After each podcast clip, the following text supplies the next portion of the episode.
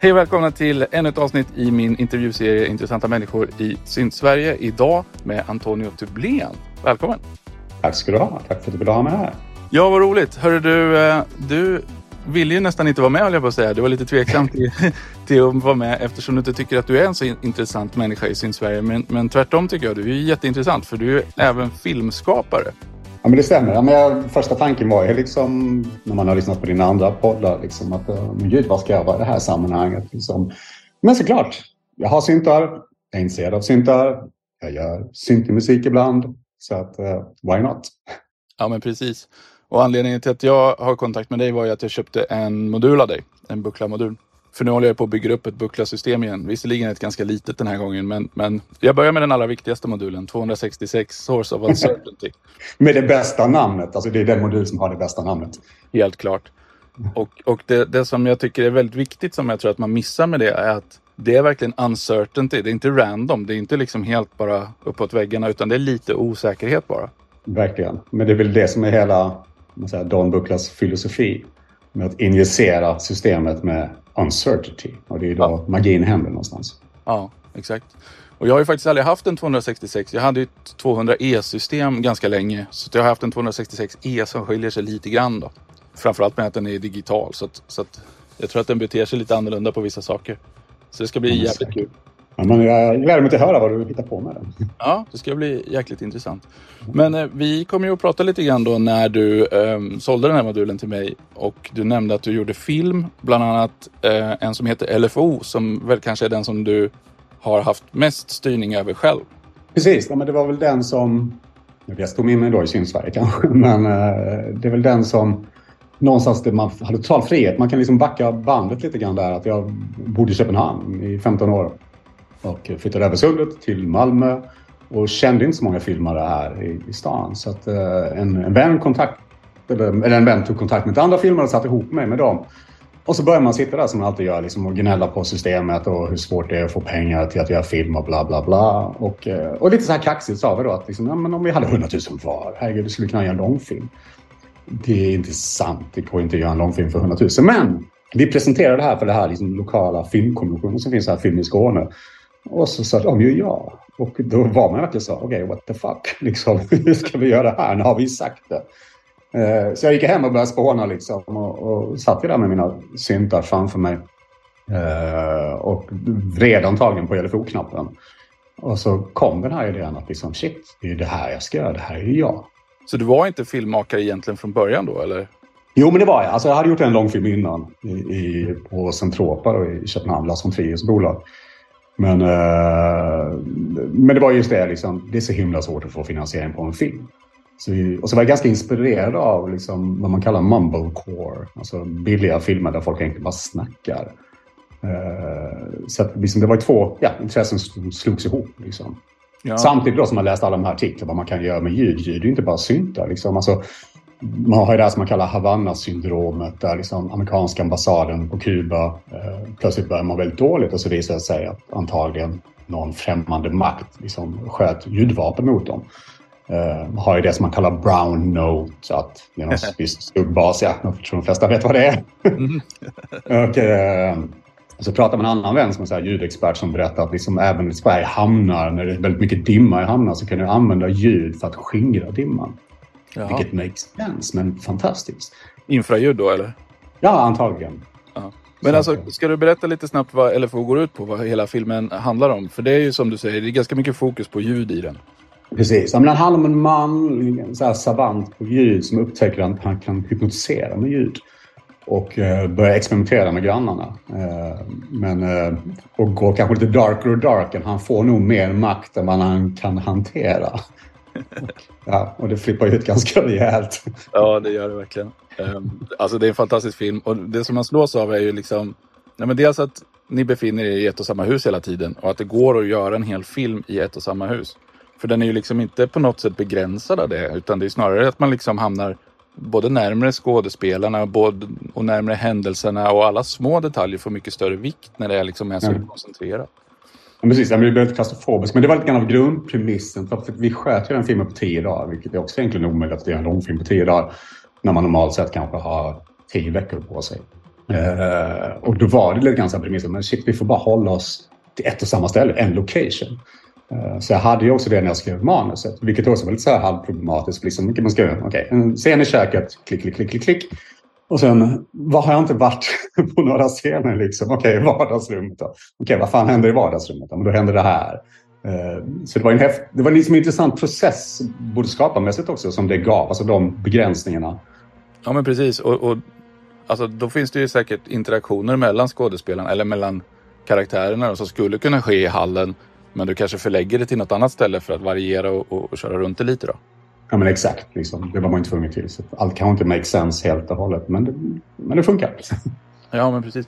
De har ju några terapisessioner det här grannparet och huvudpersonen som ser ut att vara lite så på övervåningen istället exakt. för i vardagsrummet då. Precis. Där var vi inte så mycket. Det var i två våningar. Alltså det sjuka är att det är ju min, min fru nu då, men min flickvän på den tiden, eh, hennes pappas hus i Mölle som vi filmade i. Eh, så det bisarra är att jag har två döttrar också, så vi firar ju jul där varje år. Jag ska också dit nu om, ja, nästa vecka. Eh, och det blir så bisarrt liksom att man har haft, ja, men du har ju sett den, man har Elvis där, man har alla möjliga grejer som figurerar i filmen. Och ja. så sitter man där och ja, öppnar julklappar. Ja. Det, är också, ja, det måste ju vara en jävla bisarr känsla då att liksom känna igen scener och, och allting. Men, men i ett helt annat sammanhang. Ja men verkligen. Alltså, det är det. Och mina döttrar såg den för första gången. Vi hade en visning eh, för några dagar sedan här i Malmö på en biograf. Eh, så mina döttrar såg den för första gången. Eh, och de kommer nog aldrig se det huset på samma sätt igen. det är förstört för all framtid. Ja, totalt. och det är underbart. Men grannhuset var ju med också lite grann. Va? Man filmade lite på det va? Ja, precis. Vi filmade igenom fönstret så, så han skådespelaren sprang över och knackade på. Och de var inte hemma, tack och lov. Liksom, för det var ingen som visste om. Liksom. Vilket också är så himla bisarrt. Mölle är ju en, en av Sveriges vackraste liksom, byar. Det är supervackert där. Men vi är aldrig ute. Vi var inne i det här huset hela tiden. Ja, ja märkligt. Men, men, eh, så då när du hade fått det här kontraktet och fått de här pengarna så var det bara liksom att, att verka fram ett manus illa kvickt då? Ja, precis. Alltså så, vi gick ju från jag måste säga, embryo till en idé till färdig långfilm på sex månader. Oj. Vilket är helt sanslöst i, i långfilmssammanhang. Det tar oftast ganska många år. Ja. Eh, men det var någonstans det som var friheten. Alltså. Man, man, som sagt, jag, eller jag har gjort fyra filmer. De andra haft lite mer normal finansiering. Men i och med att här var det bara vi själva som förvaltade det lilla vi hade. Så behövde vi aldrig fråga om lov. Vi kunde ju bara göra vad vi ville. Mm. Eh, så det var en enorm frihet. Eh, och plus att man har så lite i budget så är det bara att säga nej till allt. Ja. Vilket också gör allting snabbare. Ja, men det var ju ganska mycket rekvisita ändå. Ja, mycket var ju som jag bara släppt med hemifrån. Ja. Eh, liksom alla syntar som var med, det är ju mina egna så att säga. Ja. Eh, och sen var det någon inspelningsutrustning han hade på köksbordet där ett tag. Lite hörlurar och... Precis, en OP1 och lite... Ganska mycket elektron var det också. Eh, som figurerar där. Och faktiskt... Eh, en, en hoppeld kanske är det då, men när jag klippte den så satt jag och klippte här hemma. Uh, och så pillade jag liksom en analog 4 mest liksom, och bara gjorde lite slaskmusik som jag tänkte men det kan ligga på så jag har någonting att klippa till. Men sen är det klassiska så vande jag mig vid det ju. Så det är ju det som är på filmen sen. Så det är nästan ja, men 90 procent analog 4 och, och betan som är hela soundtracket faktiskt. Coolt. Typ. Man, ser ju en eh, monomaskin figurera också, vilket ju är en av mina favoritsyntar. Mm. Eh, så att jag är ju lite nyfiken på vilka ljud som kom från den, för jag satt och försökte lyssna fram det. Vilket ju naturligtvis är omöjligt, för den är så otroligt Precis. Nej, men då, de, de, de har ju sitt syntband där ja. en liten stund i filmen då. Och eh, där är det väl en monomaskin också tror jag som låter. Fuck, alltså nu är det tio år sedan så det är svårt att komma ihåg detaljerna där. Men jag, för det gör de ju live på, i vardagsrummet så att säga. Ja. Eh, då hade jag så här suttit kvällar innan och bara så snabbt programmerat någonting och, så att det fanns någonting. Mm. Ja, för det som, som de spelar i vardagsrummet då när ni gör själva grejen, det är inte det som du har lagt på sen utan då har du gjort en bättre låt så att säga. Nej, det är det. Nej, det är det? det, är det. Ja, det är det. Ja, coolt. Ja. Men sen, en, en, väldigt central bit i den här filmen är ju naturligtvis det ljudet som man använder för att, att hypnotisera grannarna. Då. Just det. Hur, hur kom du fram till det? Nej, men det var att göra det så enkelt som möjligt. För någonstans kan jag gå in på en lång förklaring av hur funkar hypnos och vad det är man gör. Eh, men det skulle bli väldigt långtråkigt om man skulle redovisa det varje gång och han gjorde det. Så till slut så bara blev det liksom en enkel frekvens som är bara där. Bim, bim, bim, bim. Eh, ett enkelt ljud. Men det kunde man liksom snabbt avkoda. Okej, okay, nu händer det här. Och så kunde man komma vidare i story. Så det var liksom en ett sätt att liksom dramaturgiskt bara kunna vara så snabb som möjligt. Ja, exakt. För att man behöver ju ha som en cue för, för tittaren att fatta att nu, nu kommer det här. Nu kommer han liksom påverka dem. Exakt. Ja, men eh, har du alltid hållit på med syntar eller är det liksom... Ja, men det har jag. Alltså, jo, sen gymnasiet liksom. Men du hade ju Joakim från Covenant här i podden. En gammal barndomsvän till mig. ju. Mm. Så vi började ju typ samtidigt nästan leka med syntar och köpte syntar och lånade syntar av varandra och allt sånt här. Så, att, eh, så det har alltid varit där eh, faktiskt. Även jag har såklart alltså så, de band jag har haft, det har mer varit hardcore och punk kanske som jag spelat i. Och något surfband i Köpenhamn. Men annars eh, har syntarna alltid varit där faktiskt. Grymt. Och kommer alltid vara där. Ja. Nej, för alltså, jag tror ju att det är något sorts intresse som, som liksom tar en förbi de här ska man säga, vanliga instrumenten och gör att man snöar in på syntar. För, för det finns någonting mer där. Att man vill inte bara spela, man vill liksom uppfinna och skapa samtidigt. Ja, men det är väl en sån utforskande grej, tror jag. Den är svår att definiera, för jag tycker liksom den, den man varierar ju liksom, varje, som nu då, jag har landat i bucklargrejen. Men vad man, liksom, det är olika faser man går igenom, känns det som. Ja, Eh, och liksom, ja, och gas. ja gud ja. Alla känner till. Men ehm, har du alltid haft, eller har du haft andra mo- modularsystem? Jag, Eh, jag, säger, jag doppade tårna i Eurorack en kort stund, men det var ju isen jag ville ha. Eh, jag tror jag, liksom, jag såg något klipp på Youtube med Charles Cohen. Liksom, och hur den mannen trakterar en isel och blev väl ganska blown away av wow, vad var det för konstig box? Så var det det man trånar efter och då hade den inte börjat tillverkas igen. Och så kom det en ny tillverkning av den. Eh, men det var ju liksom lång kö på den och så var det bara helt out of my budget helt enkelt. Mm. Men så, så, så var jag faktiskt igång med en, med en ny film. Och, och då sa jag till producenterna, men det är jätteviktigt herr producent att jag har en buckla is. Gör du musik på då. Så jag lyckades faktiskt få in den i budgeten. Och så hade jag himla tur att liksom, för jag skrev runt så här på måfå till, till de generalagenter som fanns. Och det fanns, jag kan inte ihåg hette någonting med Patch i London som hade, eh, så sa de att vi har faktiskt fått in tre islar och en av dem blev inte hämtade. Så du kan ta den. Så den blev min. Härligt. Mm. Men är det, då är det buckla original, höll jag på att säga. BMI. Eller ja, BMI då, buckla isel så att säga. Ja. Ja, precis. Eh, Har den några digitala bitar eller är den liksom kretskopia av originalet? Det är väl kretsgrejen. Det är alltså det enda digitala där vad jag vet är väl midit som finns i den. Det finns ju det. eh, en midi in på den. Nej, men det är vad jag, det är vad jag vet är digitalt på den faktiskt. Så sitter jag här och tittar på den och försöker se om... Men det är väl det. Ja. Ja, för sen hade de väl stoppat i, det finns ju en sån här prog- programmeringsport på den där man kan sätta i, där man på de gamla kunde sätta in något preset-kort men nu finns det något annat kort man kan sätta i där och via det styra så här. Ja, precis. Men det kan man nog på de gamla också, det digitala kortet som finns. För att liksom alla islar har det här kort, kretskort-grejen, att man stoppar in.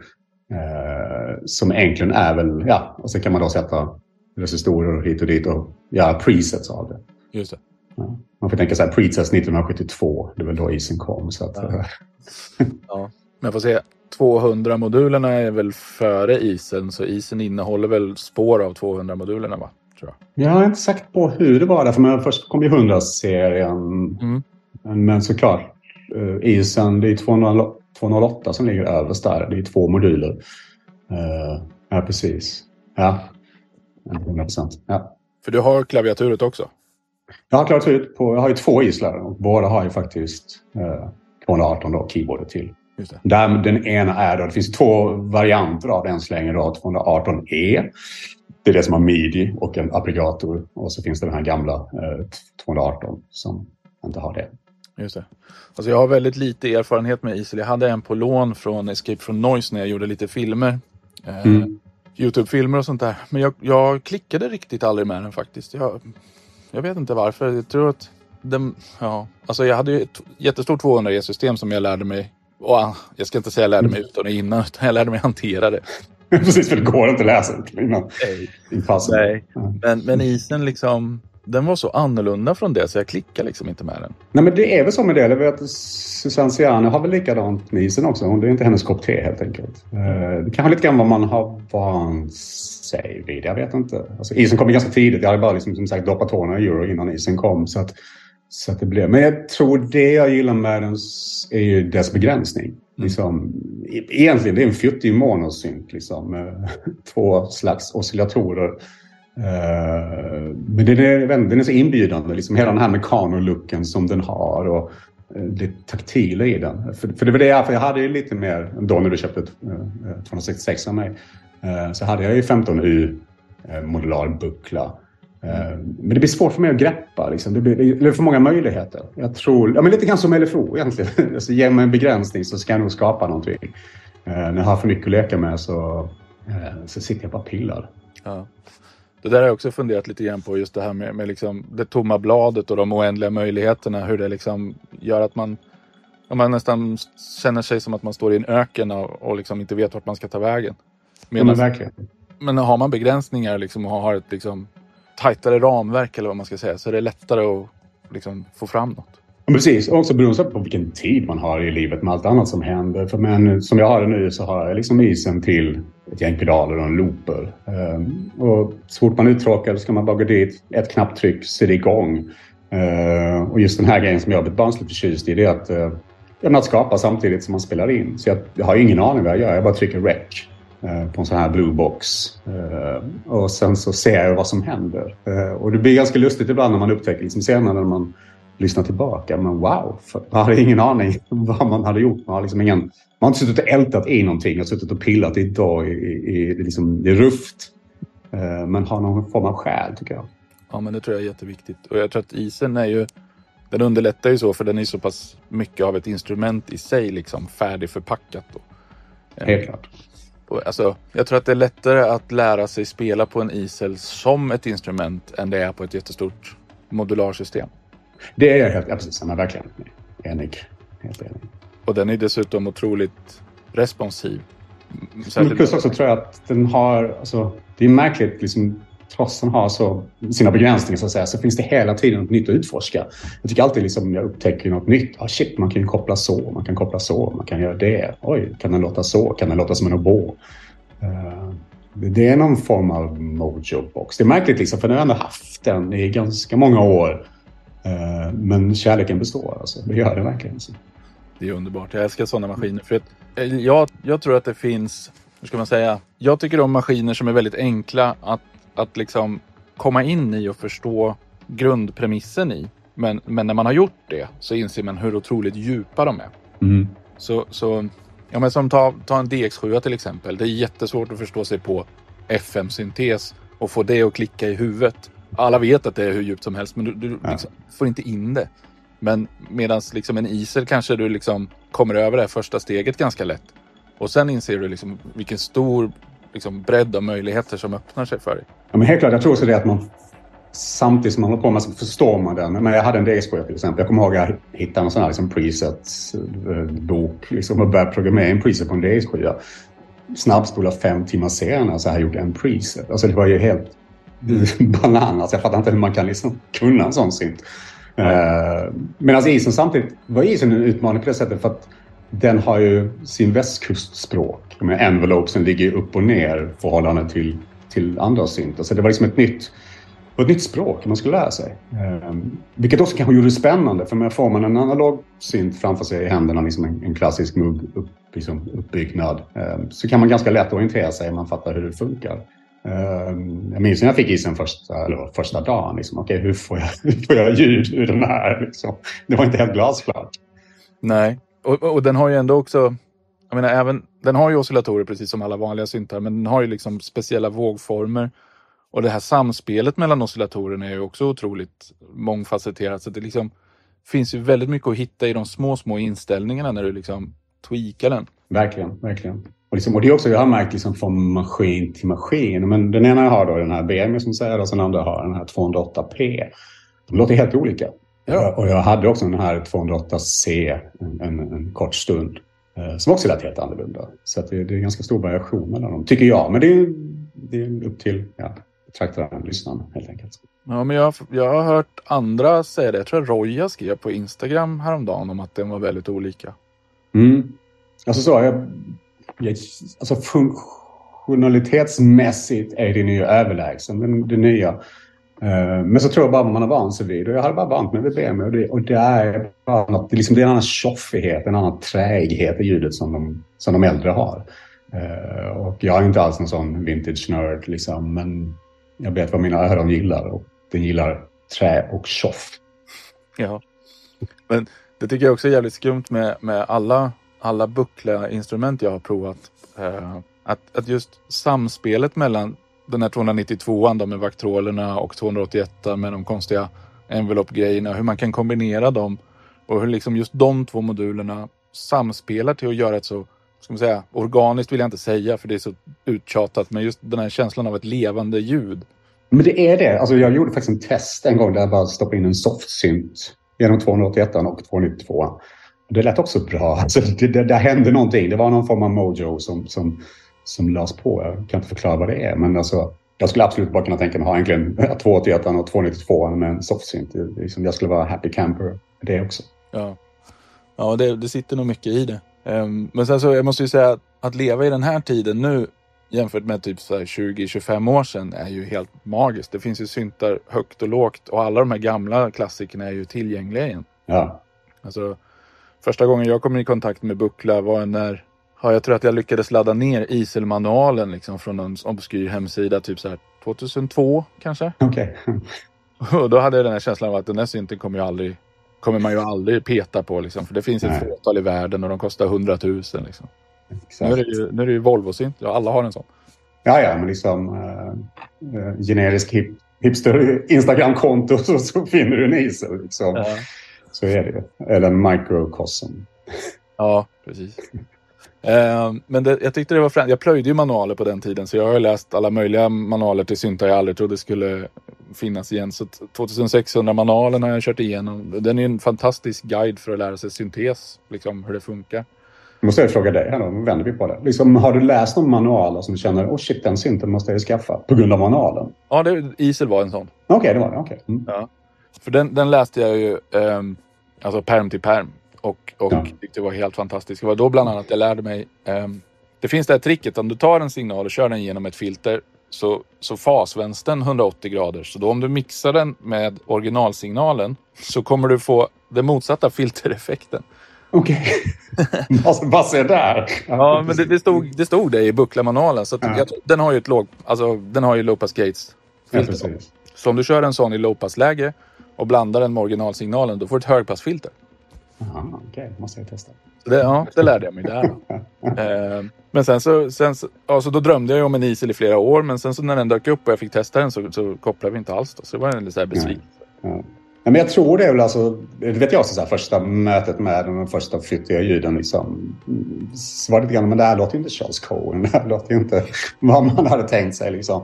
Men, men så är det en klassisk grej, övning ger färdighet. Och jag tror också det är grejen att, det var det för mig, men det är en jäkligt dyr synt jag kan inte bara behandla den som man ibland gör med sina minigasgrejer. Man köper in någonting, man testar och så ger man, man måste ge den tid.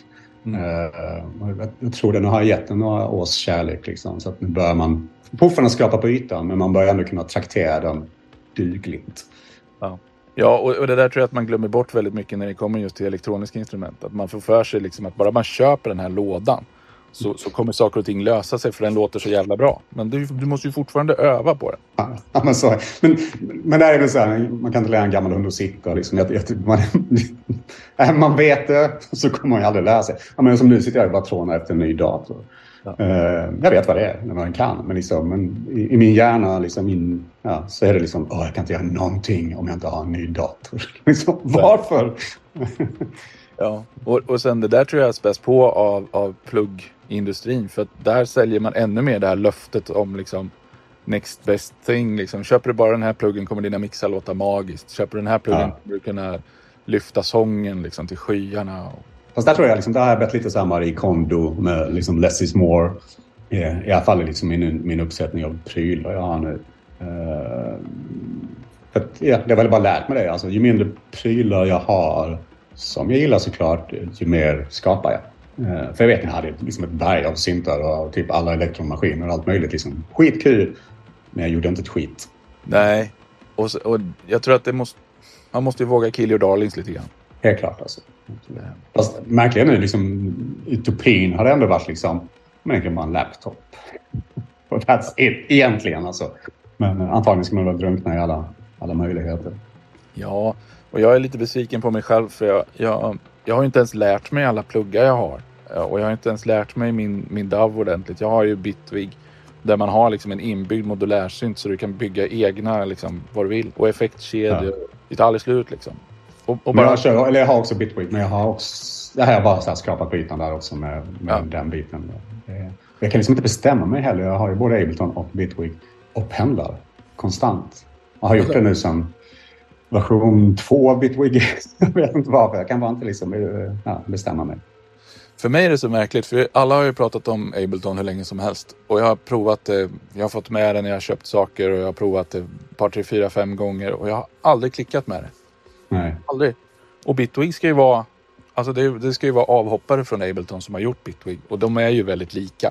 De är superlika. Ja. Men, men Bitwig bara klicka. Ja. Det var, bara, det var som att hitta hem. Ja. Så jävla märkligt. Det var verkligen så här, varför gör inte alla så här liksom? Precis. Jag önskar bara man kunde ändra lite grann i utseendet. Jag har lite svårt för, för färgerna, måste jag erkänna. Ja, det är lite ja. som en, en godisbutik på LSD. Liksom. Ja, men lite så är det. Så, men då har, du, då har du sålt av allt annat än buckla nu då? Så det är bara isel och loopers och pedaler? Nej, det finns ju fortfarande lite annat också. Jag har den här Torso T1-sekvensen till exempel. Eh, den här danska sekvensen. Den har jag nog missat. Eh, den är jäkligt kul. Uh, svår att förklara. Uh, inga menyer, ingenting. Det är bara massa knappar och rattar. Uh, ganska lekfull sak. op finns kvar. Uh, och så har han en sån Osmosi, eller Osmose. den, här, den kommer väl också någon gång. Så att, så att det är alltid liksom så. Det, det kommer hela tiden in saker och ut. liksom, det, är, det är ett ständigt flow, men så är det väl hos oss alla antar jag. Ja, jag tror att det är mm. det. Utom hos eh, Covenant-människorna som sparar. Precis. um, men jag tänkte på, du gjorde ju musiken då till, um, till uh, LFO. Mm. Som du sa lite grann liksom, med vänstra handen medan du klippte. Det, det jag är lite nyfiken på, hur gör man liksom, för att få musiken att passa till film? Även om du kanske inte gjorde det så mycket medvetet den här gången. Då, så, men hur, hur tänker man normalt när man gör sånt? Ja, men det är lite olika. Men först första filmen jag gjorde satt jag i Logic och hade SMPTE-kod och allting och liksom synkade saker till, eh, eller gjorde det till filmen så att säga. Men det känns lite grann som man har kommit bort från det mer eller mindre. Dels på grund av liksom hur kraftiga då är, hur man kan klippa sig till och få sträcka ut och anpassa. Uh, men oftast nu, som, som den här sista då, So, som jag gjorde, där tog jag egentligen mest gamla buckla-jams eh, och lekte lite grann ovanpå dem med annat. Eh, och sen fick det vara filmmusiken. Så, det, så det är lite olika. Det finns liksom olika sätt att göra det på. Jag tror liksom hela den kompositörsbiten har väl ändrats också med som då Nine Inch Nails och Trent Reznor gjorde musiken till Social Network. Att, uh, uh, ja, det är ett nytt sätt att göra filmmusik på tror jag. Att det, det behöver inte vara lika synkat och liksom lika producerat längre. Nej, alltså så. Ibland brukar man ju be om att man får det i stems, alltså så att det liksom är uppdelat. Eh, så att det går att anpassa och klippa sig runt i det. Eh, det är väl det som tycker jag verkar vara det mest normala nu. Eh, men å andra sidan så hade jag, eh, på min tredje film så hade jag en annan kompositör på old school dude så att säga. Och då gjordes det ju till med orkester, en riktig orkester och, och, och allt det där. Då. Och det var ju såklart häftigt. Ja. Men upplever du att det blir någon konstnärlig skillnad liksom, eller upplevelse av filmen blir annorlunda? Eller?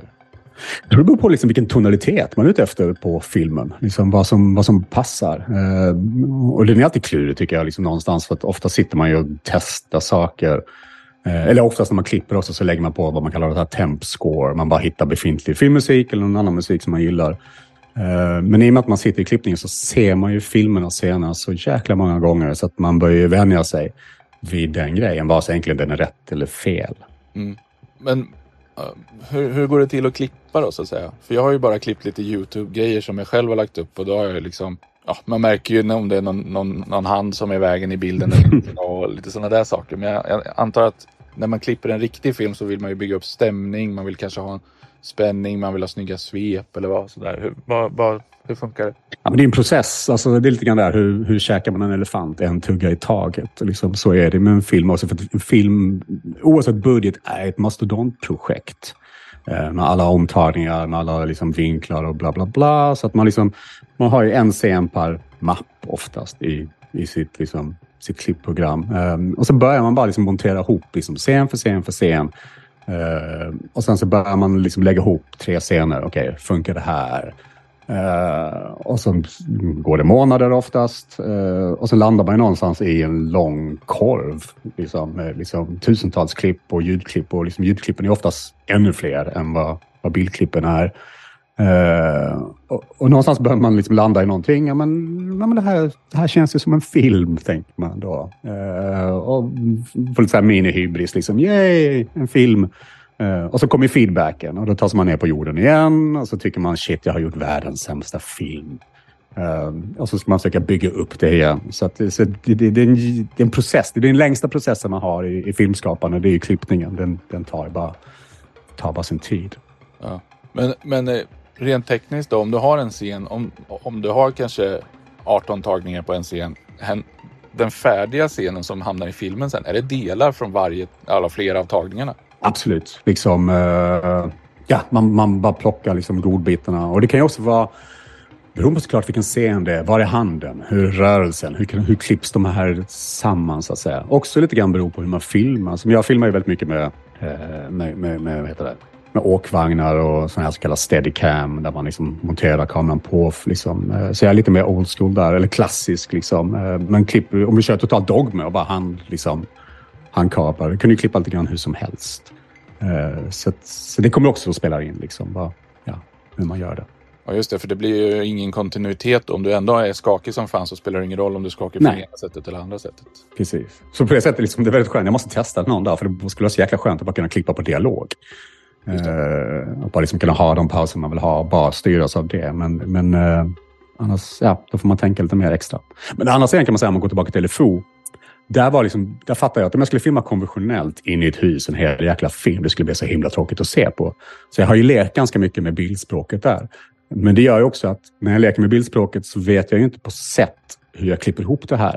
För jag vet till exempel om jag har luft åt ena hållet så tittar en person åt, ja, så pratar någon bla bla bla.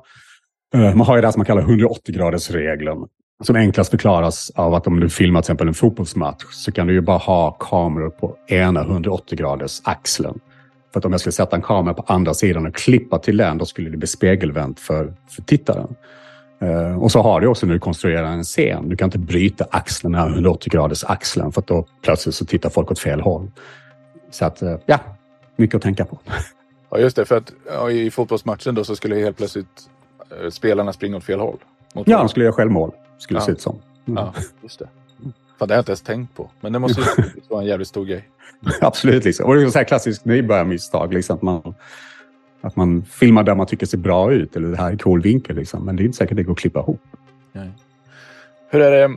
Filmar du på ett större format än det som hamnar på själva bildrutan? Så att du kan ha så här skakstabilisering eller, eller liksom synkronisering av, av fokus efteråt så att säga? Till en viss del, om man vet om det liksom på den här scenen. Den här scenen kommer jag nog vilja göra det. Så kan man filma lite större och stabilisera. Men det är inte så ofta. Alltså jag har inte behövt stabilisera så mycket i och med att jag har de här liksom steadicam eller åkvagnar. Eller då, så, så är det ganska stabilt. Och det är ganska kanske inte just LFO, men de andra filmerna är ganska stora kameror. Det är tunga saker. Uh, så att de ligger ju stadigt på där de ligger så att säga. Ja, men jag tänkte också för om man, om man ska klippa ihop två scener och en person inte står på exakt samma ställe. Då är det ju bra att ha lite sånt utrymme så att säga runt om. Ja, exakt, jo, men det är där man vill ha klippbilder. Liksom så här, meningslösa klippbilder. Bara någonting jag kan klippa till mellan. Eh, men det är det som är konsten så att säga av att, av att montera ihop en scen. Alltså att få det att matcha. Men det har man ju olika trick. Liksom. Det kan ju vara så att jag vänder på huvudet, eller någon vänder på huvudet. Men nästa klipp så vänder någon på handen. Men rörelsen av att någon vänder på huvudet, någon rör, vänder på handen gör att det känns som en kontinuerlig ja, bild, så att säga, eller en sekvens. Uh. Ja, det där är så mycket grejer som man liksom aldrig har tänkt på. Men, men när, vi säger, när vi pratar om att klippa ihop liksom flera tagningar till en scen så det närmaste man kan komma i musik är väl så här komping va? Ja, men precis. Exakt. Ja. Men det är väl egentligen samma sak. Man plockar godbitarna och försöker få ihop det. Ja. Men såklart, i musiken så har man ju ändå liksom någon form av tidslinje att följa. Där är väl kanske filmen lite mer dynamisk i, i sin timeline så att säga. Ja, och, och ehm, musiken är ju mer tvådimensionell när, när filmen är tredimensionell. Mm. Men när man gör musik till film, tänker man någonsin på ehm, alltså att, att, det ska låta, att det ska låta som att musiken befinner sig i samma rum som titt, alltså scenen utspelar sig i? Alltså jag menar inte att man lägger på skitmycket reverb bara för att man befinner sig i en grotta, men, men liksom, finns det några sådana samband? Men alltså, ibland har man musik som ska ligga på en radio, som ska ligga någonstans i filmen. Och såklart, då försöker man ju matcha det. Liksom. Fast det görs ju i ljudmixen. Det är ingenting man själv sitter och gör som, som när man komponerar det. Utan det, det hamnar ju i just i ljudmixen. Men annars är det väl bara huvudsakligen liksom att fånga den stämning man vill ha med musiken. Och oftast är ju less is more när det kommer till filmmusik. Ja. ja, vad fan är det då? Det finns ju någon som gjorde musiken till de här tidiga Batman-filmen eller vad det var. Mm. Usch, vad heter han? Och han har alldeles på tok för mycket hela tiden. Ja, jag måste leta rätt och skriva, på det, skriva upp det i show notesen för jag avskyr det. men ibland blir det bara overkill. Det kan vara lite kul också som komisk effekt kanske, men eh, inte avsiktligt bra antar jag. Nej, inte hela tiden. Mm. Men blir du skadad på sånt här nu? Och, och liksom när du tittar på andra filmer, sitter och tänker på alla de här grejerna? Till en viss del gör man ju. Det är svårt att säga undo det man kan. Eh, å andra sidan så är det ju en uppvisning när, när man inte tänker på det. Ja, men då är det ju oftast väldigt bra. Just. Eh, liksom, alltså just när det är, när klippningen är osynlig. Ja, men när det är bara ett snyggt hantverk. Eh, det kan man ju bli väldigt imponerad av. Så, men så är det väl lite grann att ju mer du kan själv, desto mer förstår du och uppskattar ett gott hantverk. Liksom. Absolut, men jag tror framförallt det man uppskattar, eller som jag uppskattar idag i alla fall, det är när någon kan vara djärv, när någon kan testa något nytt. Uh, för just det här liksom, klassiskt hantverk, det handlar egentligen bara om att kunna ha en budget till det för att kunna anställa det folket som kan, kan leverera det. Det spännande är ju att se när någon, när någon bryter på gränserna, när någon testar någonting, när de vågar och har fått lov att göra det. Framförallt det, för att en film är ju inte gratis. Så att, liksom att någon har fått det förtroendet att få fucka upp det Ja. eh, är jäkligt imponerande. Ja. Men, men är det inte lite grann sådär att det, det är bra att ha någon liten grej som sticker ut och skaver lite grann och skapar lite dynamik och är lite sådär? Det är klart, men frågan är vilken grej ska det vara? Och var Ja. ska den ligga någonstans? Ja. Eh, Det är det ju. Det var kanske det som var så befriande med LFO, att det fanns inte de där restriktionerna på något sätt från något finansiärt håll, så att säga, som man hade i de ramarna. Eh, Men då ska man också vara beredd att ta smällen att det inte kommer funka. Mm. Eh, Och det är ett risktagande. Och det är väl därför kanske man inte ser det så himla ofta i film, för att det just att det kostar så himla mycket. Men hur, hur funkar finansiering normalt sett då? För ni, du sa att ni fick lite stöd från Film i Skåne sa du. Mm. Och, och sen får ni själv finansiera liksom det som är. Ja, precis. Så får man lägga liksom egna insatser och så får man få tillbaka pengar om, om filmen blir såld. Ja, Eh, hur, vilket- hur funkar det då? Så att säga? Nej, men det fun- alltså med LFO så funkar det ju, tack och lov, för att det gick, det gick bra för filmen. Eh, så, att, eh, så vi kunde ju betala tillbaka folk eh, som hade varit med. Nu var det ju bara tio dagar eh, och vi var ganska smarta när vi filmade för vi började filma den 2 januari, det året vi filmade den. Och det var just det att ja, men då har folk varit med sin familj på julafton, de har supit på nyårsafton, liksom varit bakfulla den första. Eh, och så tio dagar från den andra, då, då händer inget annat i branschen. Liksom, branschen är helt död där. Så det var liksom så här bra tänkt att, att vi kunde lägga det där. eh, Så vi kunde få folk att hjälpa till. Ja, och folk är lediga från sina familjer så att säga. De Precis. gör inte att de är borta ett tag. Exakt. Men sen har vi finansiering traditionellt vis. Den är betydligt komplicerad. Alltså mer komplicerad. Jag brukar alltid säga det att liksom, när du gör en film så har du två budgetar. Du har den finansiella budgeten, men du har också den emotionella budgeten. Och ju mer du försöker få den finansiella budgeten, ju mer dränerar du den emotionella budgeten. Eh, för att det är, det är liksom, finansieringsbiten tar ju oftast flera år. Och sen så plötsligt så har du ett gäng veckor för att filma filmen där du bara snabbt ska samla ihop allting. Eh, och så som det funkar i Sverige, då har vi Svenska Filminstitutet såklart. Vi har olika regionala ting, men de kan ju aldrig fullfinansiera en film. Så du ska ju alltid hitta andra sätt att göra det på. Eh, till exempel med den här Zoo då, som jag gjorde. Eh, det hade vi lite lokal finansiering, men vi hade också franska investerare på. Så, att, eh, så tack och lov så har ju filmvärlden också blivit lite mer global, så att man kan börja prata med andra länder. Men, eh, men det gör det också väldigt mycket svårare, för att oftast kommer det kommer det liksom krav, om man säger så. Vi samarbetar med Irland med en film. Eh, och då ska då kraven vara att då ska ni lägga pengarna i den regionen ni har fått dem ifrån. Så då måste man plötsligt, vi till exempel då, ljudbearbetning var i Köpenhamn, vissa VFX, specialeffektsteam var också i Köpenhamn, fast det var en irländsk film. Eh, så att allt blir egentligen dyrare, men det blir möjligt att göra filmen. Ja. Men alltså, musiksamarbeten funkar ju skitenkelt över nätet idag. Du kan skicka filer fram och tillbaka. Är det, är det lite på samma sätt när det kommer till film? Nej, för det, är en sån, det är en sån bransch som ett förtroende ska byggas upp under ganska lång tid. Så det klassiska är att man åker på sina filmfestivaler så har man ju då liksom de två stora i Europa som är Berlins filmfestival och Cannes filmfestival. Och, och dit åker man ju alltid för att liksom dels vara upprätthålla de kontakter man redan har och snacka nya projekt. Men det är inte så att man åker ner, får kontakt och så går man och gör en film. Utan det, det tar ett par år eh, där man har liksom träffats, sett varandra, samarbetat lite innan den biten händer. Ja.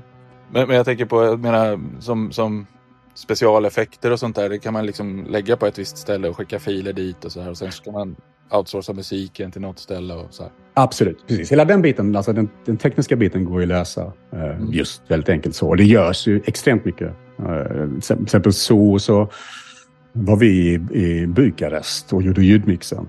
Eh, och då kunde jag ju sitta här hemma eh, och pilla med musiken, skicka ner den. Och så, så slängde de på den. Jag skrev bara liksom vilken tidskod den skulle på och sen, så, sen när man kom ner där så, så låg allting upplinat så att säga. Men och, och sen, du säger mixning också, för det är också ett steg. Alltså när, allt, när allting är klart, musiken och dialogen och allting är inspelat, då ska ju det mixas och fås att låta bra ihop också. Mm. Precis, och det är också liksom, där kan man säga, där har man ju fördel med den ljud man säger, ljudkunskap man har. Liksom att man kan säga så okej, okay, jag vill gärna ha en typ en Shepherds tone som kommer här som bla bla bla. Eh, men sen blir man också liksom imponerad av vad de kan. Till exempel jag hade i Sol, då hade jag liksom ett par som badade i ett badkar. eh, och vi tyckte det skulle vara lite snyggt. Det skulle vara så halvcensurerat, så det var skum i badkaret. Men det där jäkla skummet låg ju bara där. Och, och, och, och, och, liksom, ja, och bara lät över dialogen. Men då lyckas de på något sätt fasvända det och, och bla bla bla med någonting och få bort allting. Uh, så, så, det är lite så här wizard, wizardry. ja. ja, men det är väl det som, som liksom är grejen, att man kan få tag i proffs som, som kan saker som man liksom inte hade en aning om själv. Precis. Men du sa att ni filmade på tio dagar och, och hade en budget på ett par hundratusen. Fast egentligen så hade vi bara hundratusen i cash. Det var ja. det vi hade. Men, och sen riskar du din tid medan du sitter och klipper hela köret? Precis, ja. Och de som ställde upp också gjorde det under den, de tio dagarna som de var med på. Mm. Liksom. Men, men liksom, och sen när du säljer den här filmen då, som, säljer du den till några som ska visa den eller hur funkar det? Ja, men det är också en hel värld i sig. Man har någonting som kallas sales agents som är de som, som säljer film. Men såklart så ska ju också landa en sales agent. Eh, det jag hade tur med är att min min första film hamnade ganska mycket runt i världen på olika filmfestivaler. Så lärde man känna en, en eh, amerikan, eller kanadensare kan han är faktiskt. Eh, som programsatte den här filmen då i, på något som heter Fantastic Fest i, i Texas. Eh, och då hade vi ingen sales agent. Eh, men det som hände där, det var precis när, eh, texterna började, så man pratade ganska lite där. Någon sitter liksom tre säten ifrån mig, eller två. Eh, is that an OP1? Uh, och så vände jag mig för, för, för svara och då var det Elijah Wood. uh, och vad heter det? Och I got one of those. Liksom. Men så högg han mig i eftervisningen. Uh, och visste att det var ju världens minsta film det har gjort. Men han gillade så han undrade om man kunde hjälpa till på något sätt. Vi fick ju på Elijah Wood som exekutiv producent på filmen. Och, och det gjorde såklart att man kunde få mer uppmärksamhet. Och liksom, sen fick ju filmen ett otroligt festivalliv. och och, och då en sales agent då, som sen kunde sälja den till Netflix och, och så vidare. Eh, så att, eh, men det är mycket slump och kontakter. Men det är väl, det är väl livet i allmänhet antar jag. Ja, ja men så är det rent allmänt. Men, men det som jag tycker är så, utan att gå in på din privatekonomi, men, men, men liksom, det känns lite grann som att man lever ur hand i mun. Liksom man får en klump pengar när filmen är såld och sen får man försöka få dem att räcka tills man får en ny klump pengar för nästa film. Ja, men så är det. Man, alltså, man, man är och förblir en fattig konstnär. Det, det, så är det. Liksom. Också kan bero på liksom de, de ämnen man väljer att göra. Jag gör ju det som jag tycker är spännande att göra. Jag kan ju kanske göra mer dokusåpa eller någonting, men det är bara inte min kopp te.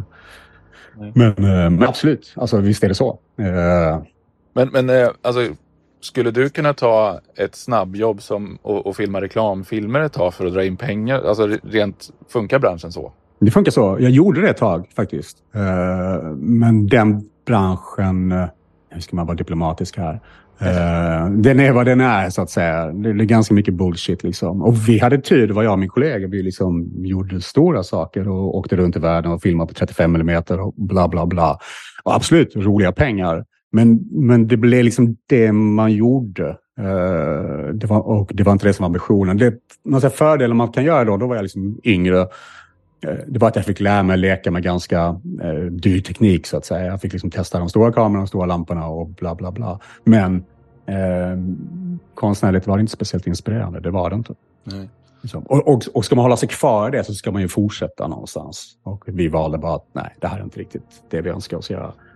Och det var innan vi gjorde första långfilmen också. Så att, eh, ja. Nej, men det är väl som med allt artisteri att det kräver liksom sin integritet. Att man liksom vågar stå för vad man själv tror på.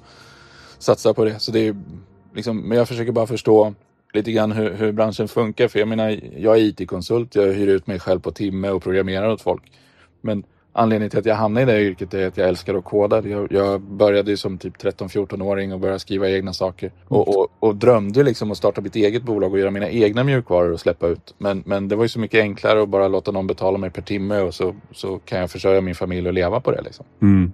Och jag skulle ju vilja någonstans att jag vågade ta steget och leva på, jobba med musik och skriva kod och allting sånt där. Men man blir lite fat and happy och, och offrar liksom. den här drömmen och, och för, för en stadig inkomst. Liksom. Men jag tror jag, liksom, jag har bara, jag har bara gjort det här alltid egentligen. Liksom. Eh, ja. Så att det är väl bara det jag har vant mig. Alltså jag hade alltså så, mina första jobb, jag vet inte om du kommer ihåg ZTV som fanns way, way back. Uh, det fanns i Köpenhamn. Det var ju så jag landade i Köpenhamn. Och där jobbade jag som klippare och liksom ett fast jobb, fast lön. Woho, jättekul. Uh, men så lades den ner ju. Uh, och då fick jag liksom hitta annat. Och då kom ju såklart den här grejen. Men shit, ska jag inte prova att göra något eget? Eh, och det var faktiskt han, samma kollega som jag har nu, som är min producent, en dansk, frågade mig, har du inte en kortfilmsidé vi kan testa? Liksom? Jo, men det har jag då. Liksom. Så, så gjorde vi en, en bisarr kortfilm här, som vi filmade i Malmö faktiskt. Men eh, den hamnade på en festival eh, i Sydkorea eh, och då flög de dit mig. Uh, och, uh, och så insåg jag liksom att det tog längre tid för mig att flyga till Korea än det tog att filma filmen. Uh, och det måste ha kostat dem mer att flyga dit mig än vad det kostade att göra filmen. Och då tänkte jag, men fan det här är rätt kul. Jag vill nog göra mer film. Och sen fortsatte det. Alltså, jag tycker det låter helt magiskt. Och just den här liksom, äh, jag kanske romantiserar det, men, men det här livet när man, när man inte riktigt vet vad varje dag innehåller innan. Utan man gör liksom det som man behöver göra den dagen. Och mycket kontakter med folk, liksom flyga runt, träffa folk. Göra grejer. Det låter jävligt fränt alltså. Det är spännande men det är också ibland så mellan hopp och, vad heter det, hopp och förtvivlan. Liksom att, uh, man vet ju inte när nästa paycheck kommer. Man vet inte liksom... Jag har alltid projekt på gång men jag vet ju inte om de går igenom. Liksom, det skulle vara jättekul att sitta och prata om alla möjliga spännande saker man har på gång, men sen kanske det inte blir av. Uh, och så, men, så kan, men så vet man också det efter alla de här åren. Liksom, det kan bara vända på en dag. Imorgon kan den och den ringa. Eller så händer det. Eller, ja. Uh, så det, gör ju, det blir spännande. Så tror jag också liksom de här, alltså, de här små äventyren man får liksom hamna i. Men, som sagt, alla de här festivaler man har varit på. Jag, menar, jag var i New York och fick stå och prata med Robert De Niro och det var ju skitkul liksom. Eh, vår första film, vi, vi vann i Shanghai och så kommer jag ihåg liksom, med helt extas, för det var en sån här A-festival, en stor festival. Jag sätter mig ner och så knackar någon mig på axeln och så samtidigt som jag vänder mig om så hör jag så här dålig svenska. Det är bra gjort grabben. Eh, och så var det Quincy Jones. och så sitter man där och, liksom, och, och dricker skumpa med Quincy. Alltså så, saker jag aldrig skulle ha landat i annars liksom, sammanhang. Nej. Eh, så att, inte hur fränt som helst. Jo, men alltså så. När, när det händer så är det väldigt kul. Men så har man såklart den där tiden mellan filmerna när man inte gör någonting. Liksom där, där man saknar den, ja, den grejen. Ja, och sen man måste ju alltid försöka koka ihop något nytt och pitcha det och liksom få det att flyga och allting sånt där. Precis. Tack och lov så jag har, inget, jag har inga problem med idéer. Jag har inga problem med att skriva. Så att liksom manus och idéer finns hela tiden. Uh, men det är såklart att ta sig igenom alla gatekeepers. Och det är som skivbolag antar jag. Liksom. Man, ska, man ska komma igenom dem. Men, men det där är en intressant parallell just när du säger det här med skivbolag. För de har ju nästan på, på många sätt försvunnit idag. Alltså, vem som helst kan ju lägga ut musik. Mm. Och, Och det är ju på gott och ont. Det, det kommer ju jättemycket musik och, och mycket musik som aldrig skulle ha kommit förbi några skivbolagsdirektörer förut finns ju nu. Och, och, mycket av det är jättebra och mycket av det är inte lika bra.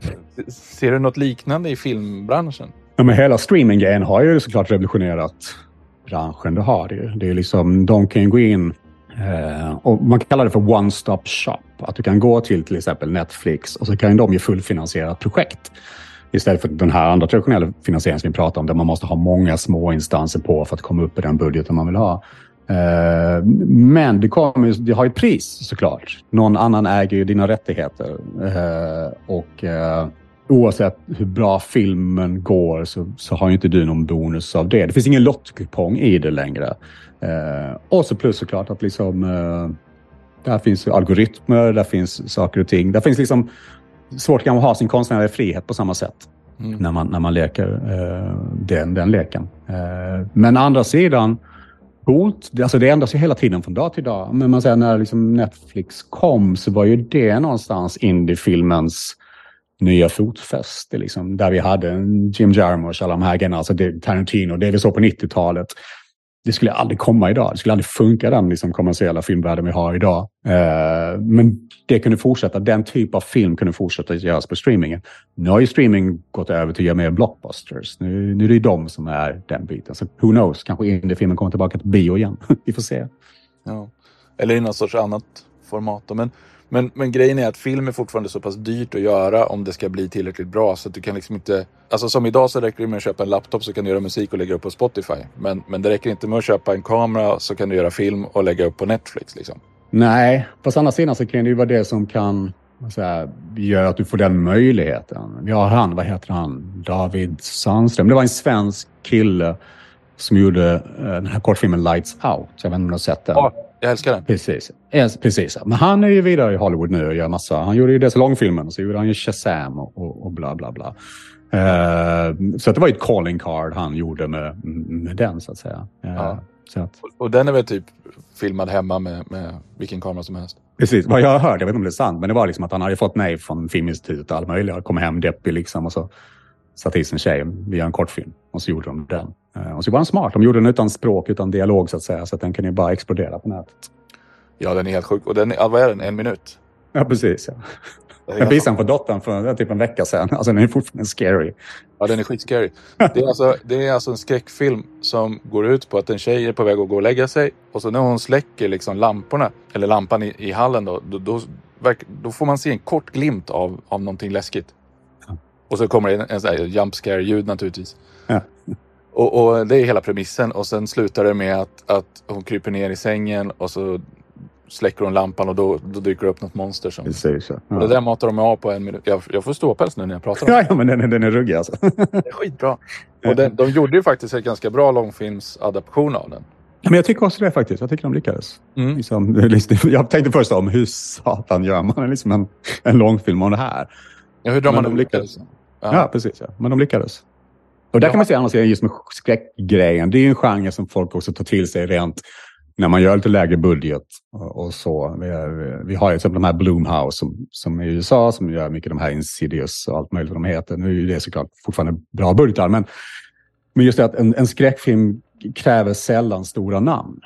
Du behöver inte ha en Tom Cruise, du behöver inte ha det. Du kan bara ha liksom någon habil som funkar. Eh, kan, och kan du ha tur så kan du fortfarande liksom resa eh, jorden runt så att säga.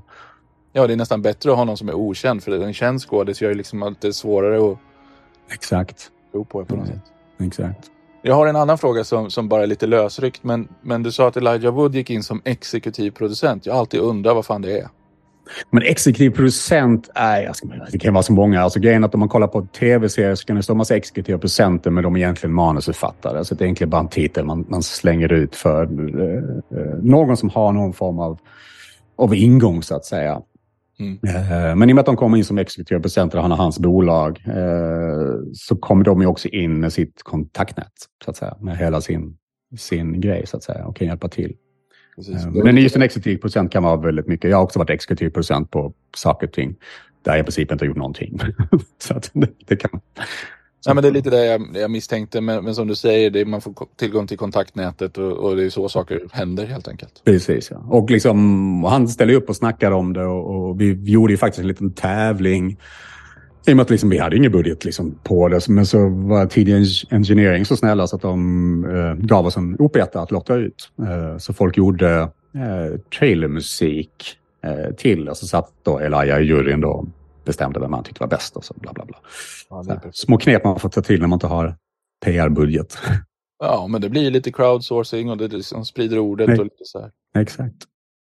Du, eh, jag har tänkt lite grann på det här med filmindustrin, för jag vet jag stötte på något annat tillfälle där det var en sån person som var väldigt emot att man delade idéer med honom. Jag tror att det var någon syntillverkare.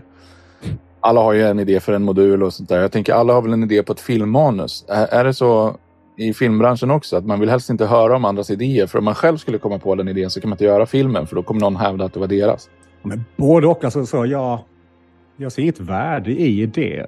Alltså, folk kommer säga jag har en bra idé. Men good for you. Liksom, när idén är gjord, när den är liksom fullföljd, då är det någonting. För att, med att komma på en filmidé, det är ju skitlätt. Liksom. Uh, skriv manuset, liksom. då kan man snacka. Uh, men det, jag vet absolut liksom, men sen då, skillnaden mellan Sverige och Danmark var att i Danmark så delar vi alla idéerna. Vi, vi, liksom, vi hjälpte varandra, vi kollade på varandras klippning och bla bla bla inom branschen. Eh, men alltså, jag märkte på svenska sidan så var det lite mer, liksom, här är min idé, den håller jag för mig själv. Men jag tror det har ändrats faktiskt. Jag tror det har hänt ganska mycket. Men ja. Ja, för, för alltså jag har två idéer som, som jag måste bolla med dig sen, men det tar vi off. men, men jag tänker på det här som du säger, en idé är inte värd någonting utan du måste liksom få lite verkshöjd på det innan det liksom är någonting som är gångbart. För det är så mycket arbete kvar från det att du har en idé till du liksom står där med ett färdigt gods så att säga. Det är precis som att säga ja men vi har värsta coola idén för ett band. Liksom. Ja, jaha, mm. skriv låtarna liksom. Börja, börja göra något. Ja, men exakt, jag tror aldrig vi har sådana vänner som har de är bara fyllda med koncepter och idéer. Liksom. Men de gör sällan någonting. Det kan vara väldigt underhållande. Eh, men det är lite som du säger, det måste finnas den här verkshöjden. Någonting måste, det måste finnas något mer än bara en pitch. Ja. Men när du skriver manus, sitter du, sitter du liksom bara vid en dator och skriver rakt upp och ner eller har du några speciella tricks? Nej, rakt upp och ner. Liksom, man har den här romantiska liksom, bilden. Oh, jag ska sitta och göra det mysigt, jag ska lyssna på lite musik och, och bla bla bla. Men jag är så tråkig, det ska bara vara helt tyst och så bara sitter jag. Eh, men det jag brukar säga är att jag, jag själv konstruerar första akten, sen brukar mina karaktärer ta över. Eh, det är då jag tycker det blir spännande för mig i alla fall. Att, att, eh, att jag inte, för en del har ju det att de outlinar allting. De vet precis vad som ska hända varje sekund. Jag vet vart jag ska någonstans. Jag vet var slutet ligger någonstans. Även det kan liksom ändras lite grann. Eh, men sen är ju resan dit som jag tycker är spännande. Och liksom, jag är helt akademisk och försöker liksom föreställa mig vad en karaktär ska göra. Så blir det ganska torftigt manus. Som som ett manus som jag inte har producerat än. Men då har jag, jag har ett gäng karaktärer och en karaktär, jag gillar henne jättemycket. Jag bara tänkte shit, det är hon som då ska, ska få överleva typ då, för folk kommer dö. Men, eh, men så dödade jag henne först när jag skrev. Och då var det bara, okej, okay, jävlar, vad, vad gör jag nu? Men det gjorde det väldigt spännande, för då har jag målat in mig i ett hörn. Uh, och vet inte jag vad som ska hända, så vet ju inte publiken vad som ska hända.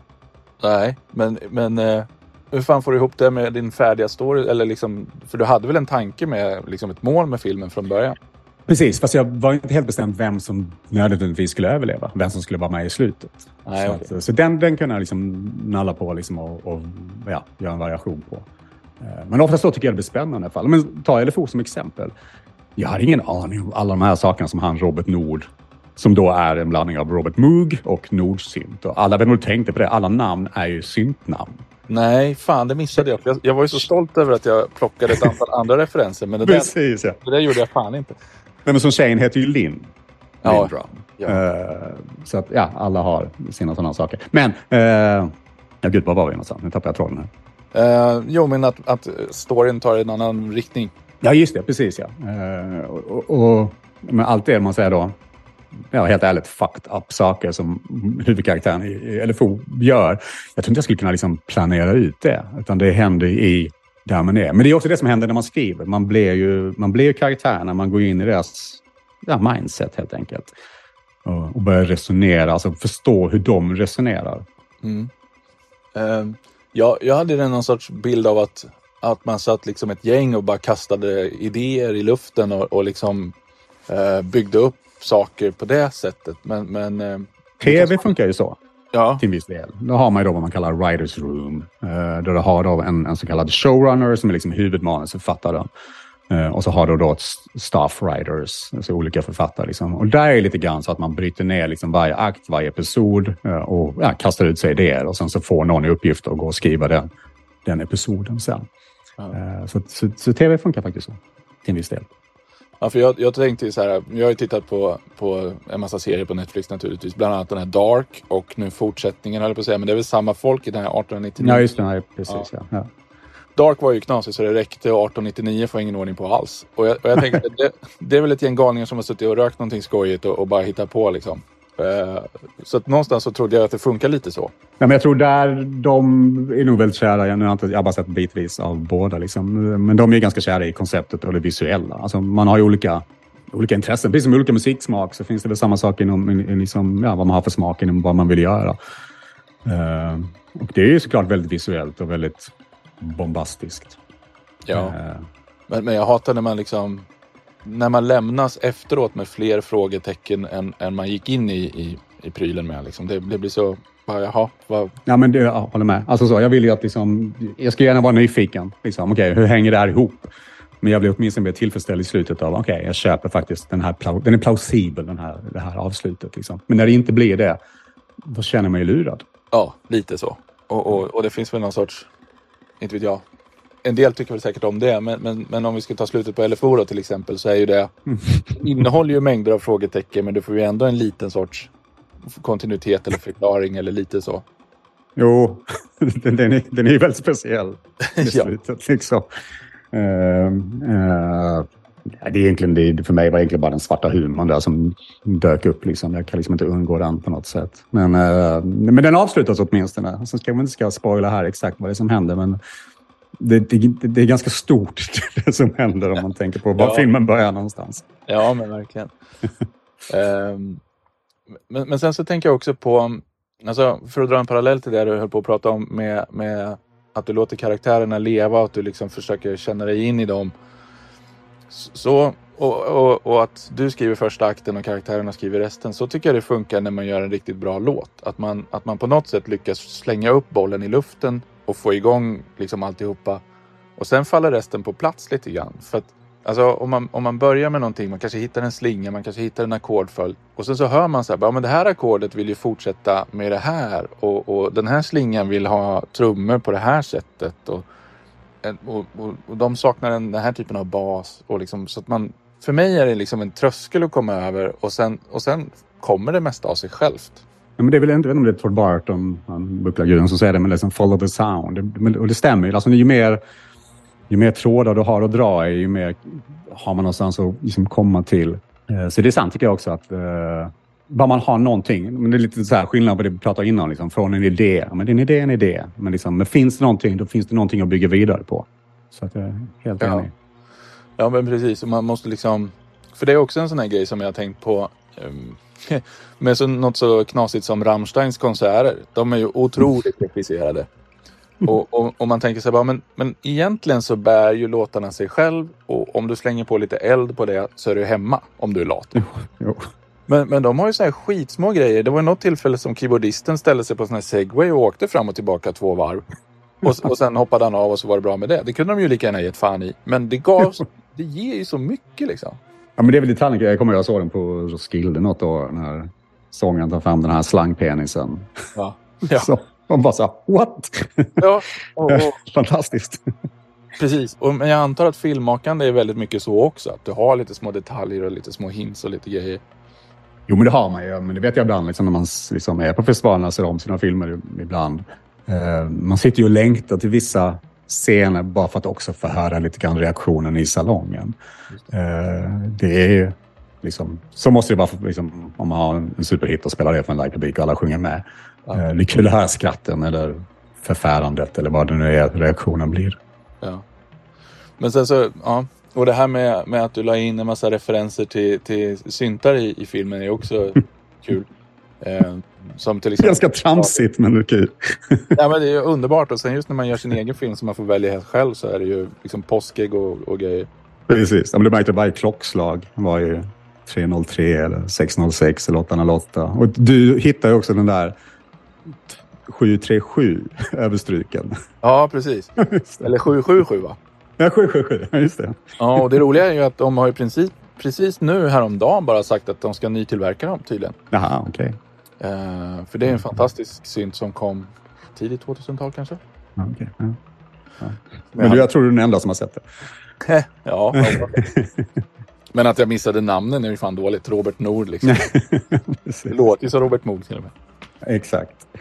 Det var lite kul också för att eh, jag hade en sån lin, Linstrument ett tag. Eh, och så ska man ju skriva, när man registrerar den, ska man ju skriva till, till Linn. Och då är det ju Linn själv som svarar. Jaha. Eh, så jag blev helt starstruck liksom, att, att få ett mejl från Linn. Liksom. Och så hamnade vi i någon, någon dialog i mejlet där då. Eh, eh, där han fick en länk till LFO. Nej, han gick och köpte den. Han gick och köpte den. Jaha. Och sen började han liksom twittra om den och skriva sitt nyhetsmejl. och det är märkligt liksom för att man möter ju många förlorare liksom och, och, och kändisar i branschen. Det är ju oundvikligt. Men man blir så extra starstruck när det liksom är Roger Linn. Liksom. Hallå? Ja, verkligen. Men, eh, men då har jag en liten anekdot också. Du köpte dina buckla-grejer ganska nyligen, eller? Nej, väl när kom till nytillverkningen var det 2016 va? Tror jag. Ja. Som den kom tror jag. Ja, då. ja. För 200E kom ju 2004 tror jag. Mm. Och jag började köpa sådana 2008, 9, 10 någonting. Okej. Och då levde ju Don fortfarande. Ja, just det. Och de var ju inte så uh, internet-savvy så att säga. Så att man fick ju ringa honom. Mm. Om man ville beställa. Det var ju han som svarade. Var han så butter som man har hört? Ja, ja. Är, Okej. eller butter, men han, är, han var väldigt så här... Uh, nej men som, som människor som är jävligt smarta kan vara. Mm. Så var han lite så här bokstavlig. Ehm, jag, ska inte, jag ska inte påstå att han hade någon diagnos eller, eller sådär. Men jag, jag ville ju ha den här 296. Du vet den här Ja, just det. Spectral. Ja, den Ja. är helt fantastisk. Och då hade det tydligen kommit ut någon ny hårdvara på den. Så någon revision då. Så då frågade jag honom så bara, men du är det den nya hårdvaran jag får nu då när jag köper den här? Och han bara, vadå ny? Ja men det finns en ny hårdvara. Han bara, ja, den är ju ett halvår gammal så den är inte ny. Jag bara, ja men till skillnad från den förra så är den ju ny.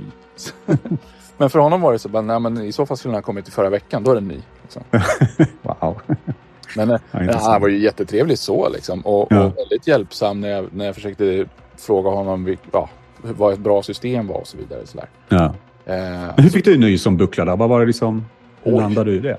ja, jag, jag, jag såg det lite grann på nätet. Gjorde jag ju när det kom 200E. Och så var man ju alltid nyfiken och sådär. Och då hade, på den tiden hade jag ett ganska stort synthesizers.com-system. Och Mm. eh, lite Modcan-moduler. Och Modcan är ju lite, lite västkust kan man säga. Inte, inte superduper då, men, men ändå lite sådana influenser. Och så på något sätt fick jag kontakt med Johan Boberg, en kille i Stockholmstrakten som körde mycket buckla. Han hängde mycket på EMS och, och hade 200E och sådär. Mm. Så jag stämde träff med honom och eh, fick prova hans lilla äh, grejer då. Och eh, fastnade totalt. Ja. Sålde allt och körde buckla. Nej, det är farligt. Ja, det är farligt. Men, men sen så blev det också liksom att varje session man satt vart ju en klangresa. Man satte sig ner med synten och så gjorde man lite ljud och så vart det inte mer av det. Och, och jag kan sakna det idag för att det är ju väldigt meditativt och, och härligt och mysigt och sådär. Men jag ville ha lite mer utkomst. Jag ville göra låtar och jag ville liksom Mm. sådär. Och, och i den vevan så startade jag ett band tillsammans med en tjejkompis och då, då funkade ju inte buckla. Då var man ju tvungen att ha lite mer vanliga syntar liksom. Ja. Fast det ironiska är att det enda jag officiellt har gett ut på skivbolag är buckla. Se där. Så Ja, men då får vi köra en repris på det tycker jag. Liksom. ja, precis. Jag, börjar igen. ja. Eh, jag var ju hemma hos en skitskön kille här om veckan. Alvaro Villalobos. Ja, just det. Han har man sett på nätet, ja. Mm. Ja, han är grym. Och han har ju rätt mycket buckla. Och, och, och som jag fick ratta på. Då. Och det var... Fy fan vad skönt det är att komma tillbaka till det här. Och sen känna att det sitter i muskelminnet. Liksom, att man, Ja. fan, jag vet ju hur man gör med de här. Men det är någonting också, tror jag, för mig var det med liksom formatet. Fyra är ju liksom att det var lite större, det var lite tillgängligt. Det var liksom inte det här Europill som jag tyckte jag hade innan. Uh, liksom, det var en bidragande faktor också faktiskt, att liksom storleken. Ja, men det tycker jag också är viktigt. Nu gick ju jag från dotcom som är ännu större. Men, Ja, just det. men, eh, men det är liksom... Jag håller Vad är med. det? 100 U? Nej, 5, 5U. fem U. Ehm, men sen så tycker jag en jättestor sak med buckla är ju banankontakterna. Absolut, absolut. Att, och, och sen att det är skilt. Att, att ljud är en sorts kablar och, och CV är en annan. Ja. Det, det är, många säger bara... En del, en del verkar ju störa sig på det, men jag tycker också att det är skönt att ha det skilt. Liksom, för det gör det lätt för mig att avkoda vad jag ska, så att säga. Ja, och det finns ju liksom FM-kapabilitet ändå liksom. Och, och motsvarande grejer där det, där det är vettigt. Ja. Ehm, så, ja, jag vet inte. På något sätt så styr det mig i en riktning och det är en sorts kreativ begränsning som inte jag tycker är i vägen på något sätt. Ja. Men där kan man ju säga där liksom med, med bucklar liksom, och den klang man får, vare sig den är unik eller inte, så att säga. Men bara för att glida in på det här tillbaka med filmmusiken. Att just det här att... Eh, jag tror liksom, för att, nu är det säkert en del som lyssnar som hör, gör såklart filmmusik och bla bla bla. Men just att... Eh, många kommer ibland när vi gör filmmusik och så vill de bara ha en Zimmer 2. Eh, men vi har redan Hans Zimmer. Jag tror det är bättre att hitta liksom, sin lilla obskyra ljudvärld och på det sättet liksom, ta, ta det in det i filmen. Eh, det är svårt att konkurrera bara med de här liksom, ja, Elfman och Zimmer och alla de här som finns, John Williams. Eh, och då tror jag man som så, ja, hitta sin ingång där med sitt eget språk, sin egen ton. Ja, det tror jag är jätteviktigt. Och det, det Ja. gäller väl egentligen all musik man gör. Att, att liksom, om, om du gör det äkta och gör dig själv, då, då kommer det synas och då kommer det liksom... Precis. Och så plus har man väl den, man säger då, det är inte så att liksom jag sitter här på med Buckla Isel och tror att jag ska komma på Billboard. Liksom, det är inte riktigt det som, som, som händer med den musiken. Men det kan landa i en film. Jag gjorde faktiskt filmmusik till, till en kompis nu i somras. Uh, då hade jag liksom eh, uh, var ganska låg budget, så jag kunde ge dem premisserna. Okej, men då får jag göra lite grann vad jag vill. Och då var det switch on Isel och sen så se var man hamnar någonstans. Det är grymt. Mm. Men du har den så pass tillgänglig så du går bara och knäpper på den liksom någon timme om dagen och bara kör lite. Jag önskar att det vore en timme om dagen, men eh, lite då och då. Några gånger i veckan i alla fall. Liksom, när det finns tid. Eh, men, eh, men jag funderar, alltså så, nu är det ju jul och nyår och allting som kommer här. Det kanske det finns lite mer tid att få leka. Jag har några kompisar, vi brukar liksom utmana varandra. För liksom så, man, man kommer alltid mot slutet av året nu. Och så säger man då, ja, men nästa år, 2023, shit, då ska jag göra en platta. Och så, och så säger man samma sak 2024 och, och, så, och så vidare. och så vidare liksom. Men då har vi gjort en sån grej att vi utmanar oss själva. Liksom så här, några dagar innan nyår så måste vi sätta ihop en platta på en dag. Eh, och så bara vet, det spelar ingen roll om det är bra eller dåligt. That's not the point, så att säga. Utan det är bara för att liksom få ett utlopp. Eh, men så kan man säga det att man ändå avslutar året med att man har gjort en platta. Ja. Ja, men det är bara några vänner som får lyssna på den. Men eh, det är en ganska kul övning faktiskt. Absolut, jag tror det där. Och det pratar jag lite grann med Tilliander om också. Där att man utmanar varandra och att man liksom tvingar sig själv och varandra att göra någonting. Mm. För då släpper man den här prestationen lite grann tror jag. För, för om, man, om man vet att ja, men jag har bara en timme på mig så jag måste köra. Och då, då, då, då tänker man inte så mycket på att det måste bli bra. Nej. Nej, men det är väl det som hela Isel-resan är för mig. Just det här med att trycka på record och bara se vad som händer. Och, och väl nu i höstas tror jag det var så hittade jag ett SD-kort som bara hade trillat ner i en låda. Eh, som jag liksom, oh, vad är, där är det liksom. Så lyssnade jag på det. Och jag hade inget minne av att jag hade gjort det. Eh, eller hur jag hade gjort det. Men, eh, men jag tänkte, fan det här var rätt spännande. Så jag slängde upp det på Bandcamp, tror jag först. Och folk köpte det till och med. Ja. Eh, så att, eh, eller kanske bara mitt sätt att göra det på. Ja. Nej, men jag tycker det är helt rätt. Alltså, Mm. mer, mer, mer sånt. Mer sånt, mer, mer lek. Ja. Men det är väl också det tror jag. Liksom, eh, ja, men sitta med dator och sitta med alla de här tusen alternativen. Eh, det, det, för mig är det svårt att få det här flowet. Eh, och så tror jag samtidigt också, liksom, man sitter ju så mycket i den vevan och gör sånt med manus. Så det är bara skönt att få testa en annan hjärnhalva eh, när man skapar musik. Just det. Men det där med flow är en intressant grej. Alltså om du menar det här psykologiska tillståndet när man glömmer bort tid och rum och bara kör. Mm. Är det någonting som infinner sig när du klipper och när du jobbar så också? Nej, för det är så himla tekniskt. Så det, är inte alls på samma sätt som att liksom, uh, leka loss med musikprylarna. Uh, att det där... Uh, ja, det är mycket teknik man ska hålla i huvudet samtidigt. Och liksom, klippteknik och logistik och, och, och bla bla bla. Uh, men kontra då, jag kan märka när jag liksom pillar med, med bucklan. Liksom, för då trycker jag rec och sen tror jag det har gått två minuter och då har det gått 15 minuter. Uh, så att man, man hamnar i någon slags meditativ tillstånd. Ja, nej men, men det, det är väl det som riktiga instrument har som, som eh, mojo och magi. Liksom det här att de kan fånga en i, i eh, flowet och få det att funkar. Liksom. Precis. Vad är din Mojo-maskin då?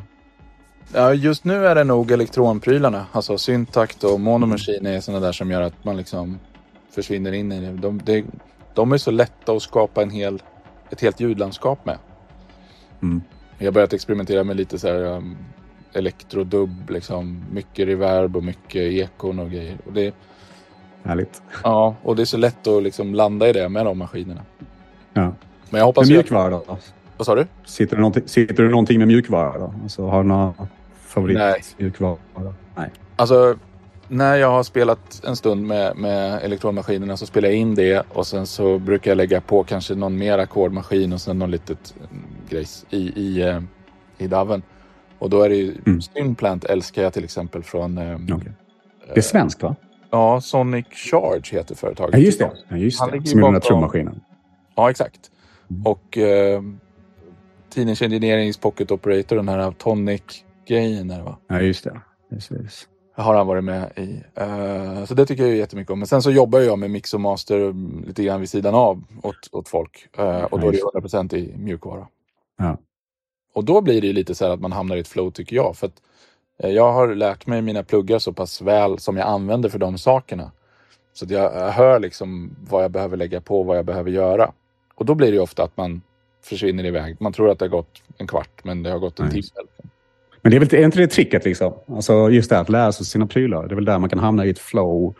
eh, just när man sitter och man trevar. Liksom, ja, men Octatrack är en klassisk exempel. Hur fasiken var det när jag gör det här? Och, och, eh, det ska liksom in i ryggmärgen på något sätt.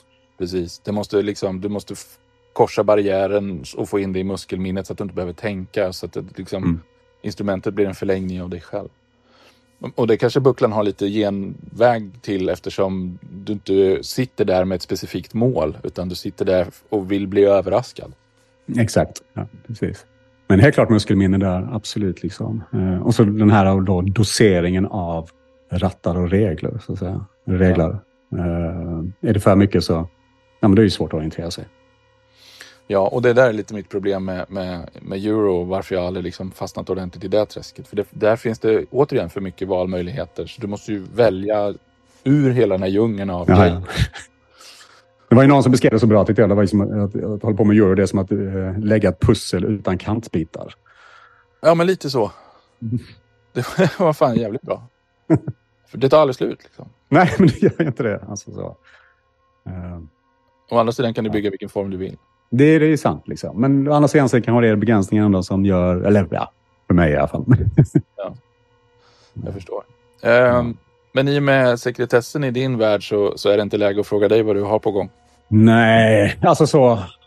Där finns ju ett par långfilmer man gör, men vi har också börjat liksom glida in på tv-biten såklart. Som, som alla andra, liksom, i och med att det här har bara blivit en ny värld. Så, att, så den är vi absolut igång och utforskar. Sen när och hur det händer, det vet jag faktiskt inte. Men, men, saker är på gång i alla fall. Mm.